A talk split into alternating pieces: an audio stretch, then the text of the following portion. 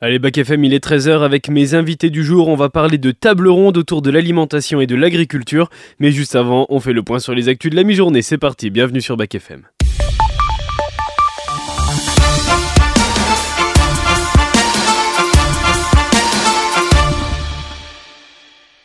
Et on commence avec l'actualité mondiale et l'ONU qui voit des signes prometteurs de l'ouverture prochaine d'un second passage dans Gaza. Alors que l'armée israélienne a pris la grande ville de Khan Younes dans le sud de la bande de Gaza, on en parlait hier, elle affirme même traquer la principale tête du Hamas. Eh bien, le chef des opérations humanitaires de l'ONU a indiqué hier voir des signes prometteurs de l'ouverture prochaine du passage de Kerem Shalom entre Israël et la bande de Gaza, ce qui assure un deuxième accès à l'aide humanitaire, un deuxième passage qui permettrait donc d'augmenter cette et puis l'application de messagerie du groupe Meta Messenger devrait vous demander de créer un code PIN pour accéder à vos conversations. L'objectif c'est d'ouvrir un petit peu plus de protection aux discussions qu'ils hébergent. Alors même le groupe Meta ne pourra pas savoir ce que vous dites sur ses propres applications car la mise en place du chiffrement par défaut sera faite sur Messenger mais aussi sur Facebook. Vous pouvez déjà le faire de vous-même depuis 2016 mais d'ici quelques mois cette option n'en sera plus une.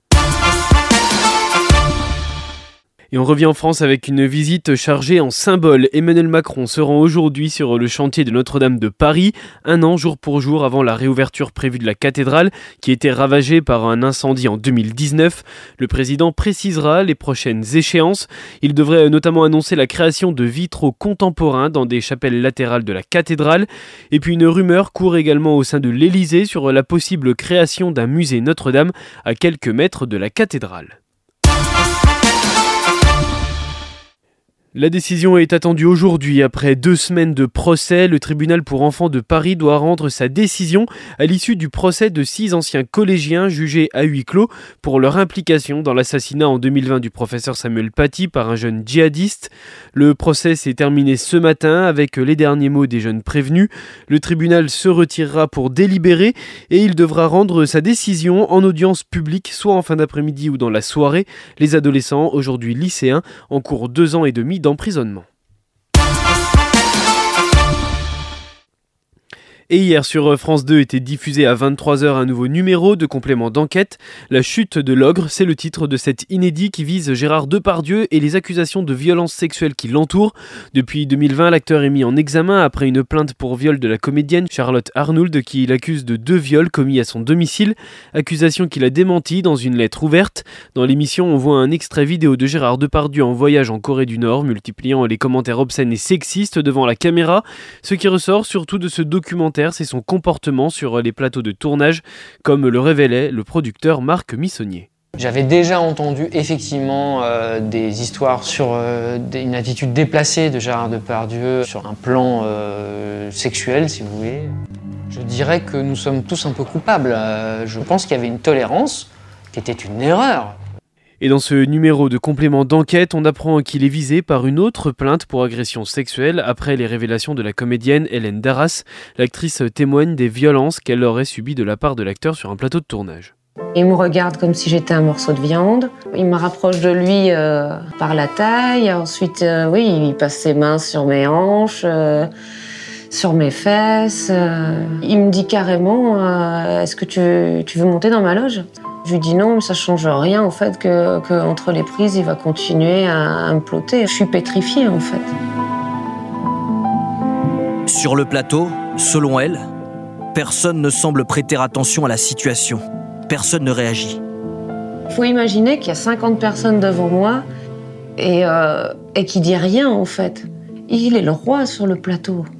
C'est un des témoignages de complément d'enquête diffusé hier sur France 2 à 23h. Il est disponible en replay sur francetv.fr. La comédienne a rendu public son dépôt de plainte mercredi dans la journée.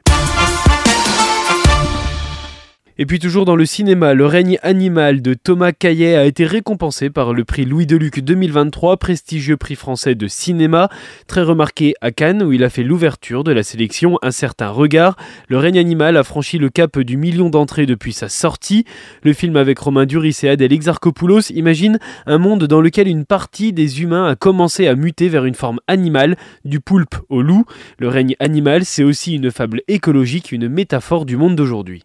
C'est aussi tout ce qui tout ce qui nous entoure, l'ensemble du vivant euh, qu'on peut ignorer, mépriser ou détruire. Voilà, c'est les mots hein, de Thomas Caillet, le réalisateur du règne animal, prix Louis de Luc 2023. Et puis c'est l'artiste français le plus écouté sur les plateformes de streaming. Un droit sur le maillot, c'est là pour les sicarios. Ça veut contrôler le barrio avec le machin en La route est longue, c'est le nouvel album de Jules sorti aujourd'hui, deuxième de l'année pour l'artiste français qui a dépassé Johnny dans le nombre d'écoutes. Des futurings avec PLK, Tiakola, NASA et Alonso. Jules s'entoure comme il faut pour finir cette année encore une fois en tête des écoutes françaises sur les plateformes de streaming. Et puis c'était attendu aujourd'hui, le retour du duo PNL. Gaza, c'est le single sorti dans la matinée qui annonce peut-être un nouvel album très attendu là aussi par les fans. Le passé, c'est le passé, c'est, c'est, c'est, c'est. L'actu locale, c'est un choc pour Luçon qui accueille Mont-de-Marsan pour la dernière de l'année au Pré-Fleury. Finir 2023 sur une bonne note, c'est l'objectif des jaunes et bleus, mais ce n'est pas simple face à un adversaire qu'il dépasserait en cas de victoire. Une victoire qui permettrait à Luçon aussi de garder sa série d'invincibilité à domicile. Bonne chance à eux, vous avez rendez-vous ce soir au Pré-Fleury pour la dernière de l'année.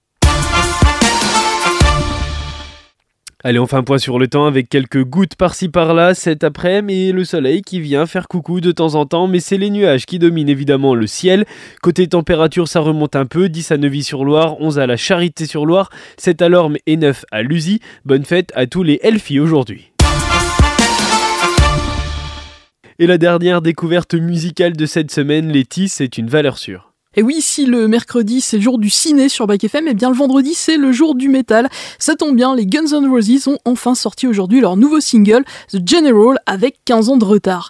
En effet, tout comme le titre Perhaps, que le célèbre groupe de hard rock américain a sorti en août dernier, The General est issu des sessions d'enregistrement de l'album Chinese Democracy, connu lui-même pour être un des albums qu'on a attendu le plus longtemps dans l'histoire du rock. On l'a attendu pendant 15 ans, qui de surcroît a coûté un prix exorbitant en matière de production pour un résultat plus que moyen, alors que visiblement quelques pépites auraient pu clairement l'améliorer, comme The General qu'on découvre aujourd'hui et que je trouve très bon avec son côté à la fois très sombre et très lourd.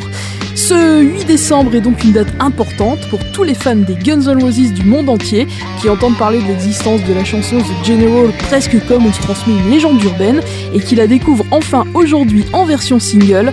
The General de Guns N' Roses, c'est notre dernière découverte de la semaine. Et moi je vous donne rendez-vous à 14h pour l'actu métal dans l'émission Check Me Load. A tout à l'heure